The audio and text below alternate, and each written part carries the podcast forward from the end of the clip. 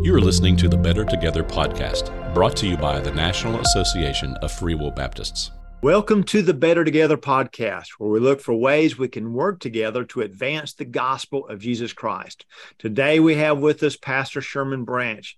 He is the pastor of Emmanuel Church in Dallas, North Carolina, where he has been for over 23 years, for two, 22 and a half years as the pastor. And so, uh, Brother Sherman, it's so good to have you here with us today, my friend.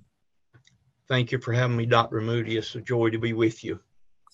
Now, you have been a pastor for a long time. So, tell us a bit about the ministry that you've had over the last two plus decades, brother. I started out with a pastor in the Kannapolis area as a youth pastor worked there five years, moved to a small church in that area, uh, pastored there five years. And then we had a little bit of a break um, and moved to the Plymouth, North Carolina area. Uh, didn't even know that place existed uh, until a pastor friend called me and said, Hey, this church has called me. They're looking for a pastor. I'm in the middle of starting a church, so I can't go. I gave them your name. Is that okay? I said, It's fine. And when we hung up the phone, I turned to my wife and said, We can start packing. We're going to move to Plymouth, North Carolina. Mm. I just knew it was God's will. Mm-hmm. And we stayed there for nine years, uh, just shy of nine years, and uh, then moved back to our home area. Very good. You've been in your home area ever since, haven't you? Yes, sir. Since 97. 97. And so uh, you've been there, you've been ministering along, and um, started to run into uh, some difficulties, uh, didn't you? Share with us a bit about you know what you feel comfortable sharing about what that was like over the last couple of years. Sure. I'm sure most pastors would understand this. Uh, Plymouth was my first love. I'd pastored other churches, but Plymouth just seemed like home. And um, I'll never forget the day. Uh, I could almost show you exactly where we were, uh, what highway we were on, and almost the exact spot when my wife said to me that if God let us retire right here in Plymouth, North Carolina, it would be okay with her. Uh, that was our dream. Yeah. Uh, sometime later, uh, probably two, three years later, uh, my wife began to battle depression. I came home one day found her in the center of the bed, um, crying with a checkbook. And uh, didn't understand that because I'd never been around it. And so I asked her what was wrong. She said, all she said was, I can't handle this. And so I picked the checkbook up and said, It's okay. I'll take care of it from now and walked out of the room. It wasn't until later she was able to tell me what she was battling. Again, I didn't understand it. Uh, she did well uh, for several years. Um, I knew something had gotten more serious, and uh, I'd been praying, God, you've got to help me help my wife. Uh, I don't know what to do. I've never dealt with this, never been around it. And so I was praying. I came home uh, and she met me at the door and she said, I need to go home. And of course, again, not thinking about depression or any of that, uh, I said to her, Give me a couple weeks. I've got this to do and that to do, and then we'll go home for a week. It won't be a problem. Yeah. And then she said, No, I need to go home. And I said, You need you mean you need to move home? And she said, Yes. Mm. Went back to my knees, got on my knees and said, God, you misunderstand me. I need to help my wife here. This is where we want to be. And um, I didn't hear an audible voice, but it was as plain as I'm talking to you now. God impressed on my heart you've always preached family first. Do you believe it? Yeah. And so I threw up my hand and said, okay, God, I'll, I'll take her home. And so we came home. Things went well for a while. We settled in. Um, we owned property here. Her dad had uh, deeded us years ago. So we put a house there and, and things were going well. We, um, our oldest son uh, had, uh, had got married and moved out. And then uh, up until, of course, our other two children uh, married, and so it was just Debbie and me. Mm-hmm. And things went well until um, December of 21. and a lot of things took place in December of 21. Um, actually, a little before that, but especially December. Um, my wife battling depression. Uh, I, I, I, had gotten a call from her work that said, You need to come. Uh, and so I went, and she had had a breakdown. Uh, we sought the medical help we felt like we needed to seek. Um, and um, things just spiraled from there. Yeah. So it was it was quite a difficult time, and you were trying to do everything you could do to to help her, and um, it kind of even looked like she was doing a little bit better, didn't it?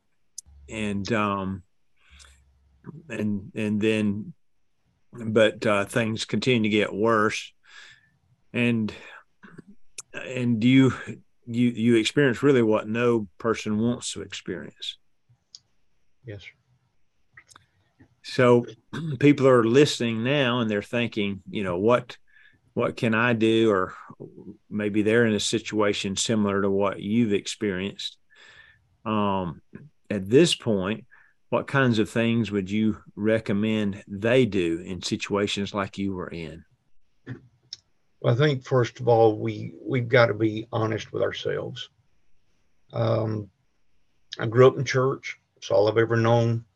Uh, started pastoring almost 48 years ago now, or entered the ministry almost 48 years ago, and knew all the, for a lack of a better word, religious rhetoric we use. Uh, you know, the things we like to quote to each other. Um, all things work together for good uh, you know, uh, all those things. Um, and uh, one of the things that happened was I um, I've been privileged to serve with Brother Reuben Kaysen and the executive board of the North Carolina State Association Free Will Baptist, and they asked me if I would share a little bit of our journey. Uh, or, or share a devotion actually. And so I spoke on our journey. This was when Debbie um, was going through some difficult time, but there were no signs of anything, you know, that uh, I, I, didn't feel like could be overcome. We just called it a storm. Right. Uh, didn't think that storm could get any worse, but it did. And uh, so I, I, think we got to be realistic. We've got to understand that we can know the scriptures mm-hmm. and still have the questions. Mm-hmm. Uh, we can pray the prayers and God still not choose to answer the way we would like for him to answer. Mm-hmm. And that was true for us. Um, so I would say, you know, I say this often go back to what you know, mm-hmm. uh, go back to what you can rest in. Um, I do encourage people to ask the question why. Mm-hmm. I mean, after all, Jesus asked it on a cross. And his question was, Why did you forsake me? Yes. It had nothing to do with the suffering or the sin. It was why do I feel left alone? And I I believe we we've got to be that honest. Yes. And open. Um, it's been a difficult journey, and uh, and yet God was patient with me. Yeah. And so I, I say, go back to what you know, be honest, be open, and be willing to to seek the help that you need uh, I didn't think I needed any. Mm-hmm. And soon I found that wasn't true. So let's let's unpack that a little bit. So one of the things you said, go ahead and ask God why. Go ahead and talk to God. And you gave the example of Jesus. Uh, why hast thou forsaken me? Um, I think our listeners can also see that with Job. Job asked all kinds of questions, yes. and and um, you also see it with John the Baptist. You know, are you the coming one? Are you the Messiah? Or should we seek right. someone else? And so, really, when we ask the questions, it gives the Lord a chance to uh, speak back to us, either through His Word or we just get a we kind of get a peace about it. I think I yes, I heard saying. And then you mentioned don't be afraid or or don't uh, hold back from from seeking help. So maybe share a bit about that and uh, what are options for people that are out there in in similar situations.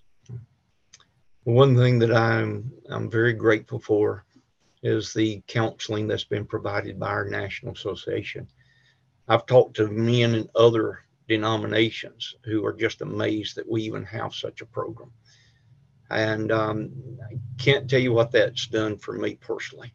Yeah. Um, when I first heard the idea, it was, you know, that old macho thing I don't need help, I can make it, I'm okay.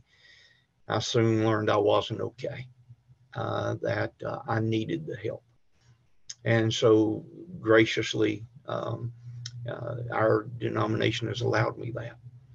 And to go through that counseling with with uh, Brother Tom, and to uh, to just feel safe, just feel like I could open my heart, not be condemned, that somebody was going to listen and and understand, and even when they couldn't fully grasp where I've been, was there to support and pray for and help and talk through some issues.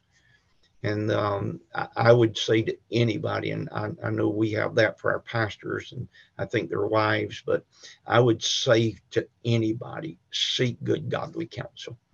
Uh, find it, it's there, and and we need it.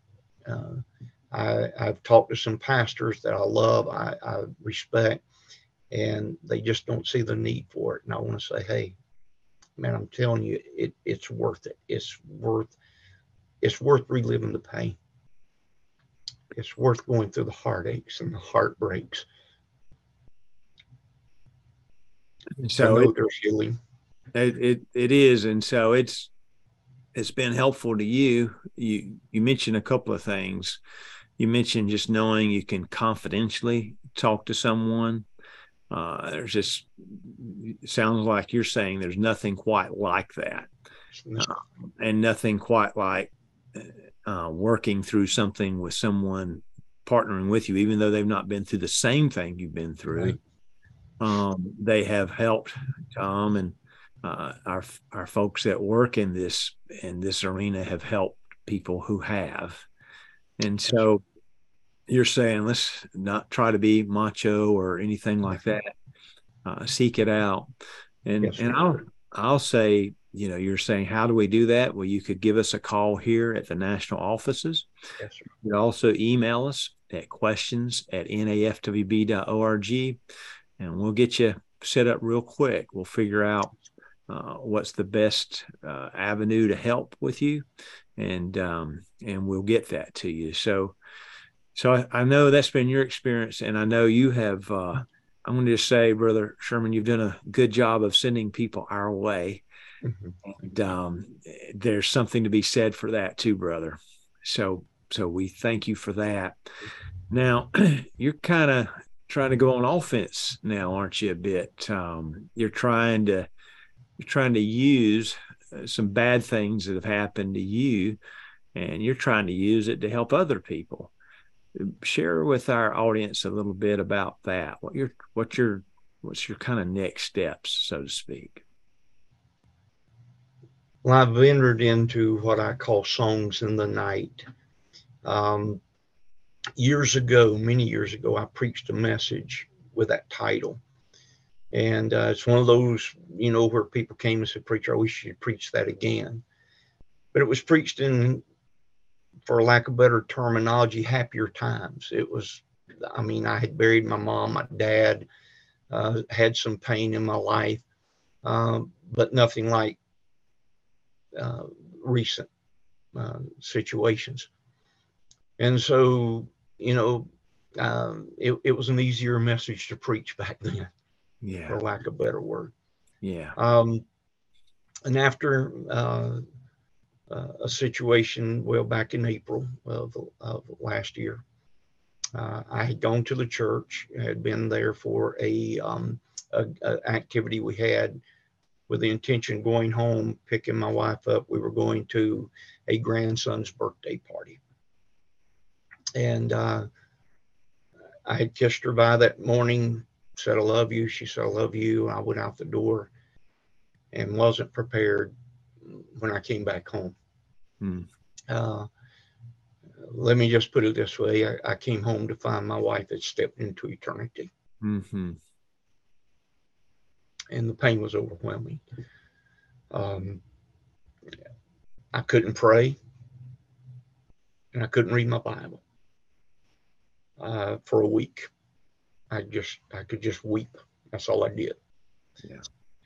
Through a series of various events and and people being very kind, being very gracious, and uh, helping, um, I received uh, a book, a little book uh, that I read, and it was one of those where, you know, we we we're quick to quote scriptures to others, and then when it comes to us, you know, I know it, but it doesn't help. Yeah. But I felt obligated to read this little book because it was sent by a family member. And so, being obligated, I, I read the book. Very first thing I did was hit Romans 8 28 in that book. And I thought, ah, here we go again. But I read it because I felt obligated. I'm so glad I did. Yeah. One of the things that the author said is we've got to go from the whys to the what. What do I do with this now? I mean, this is where we are. Yeah. So what do I do? And so through a, a sabbatical that Emmanuel Church graciously gave me, um, I was able to spend time away just without the phone, just focusing, praying, seeking God's face. And um, through that event, I was talking to Brother Tom, our counselor, and uh, I was just struggling. I, I didn't know what to do.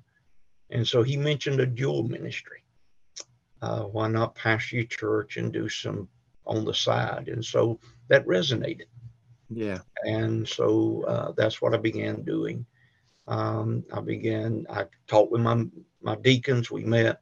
Uh, we agreed on one Sunday a month that I could be gone from the church for this purpose outside of, you know, revivals and those things, but just specifically for songs of the night and so we just started mentioning it. It, it just word of mouth, and uh, God has been gracious to open doors.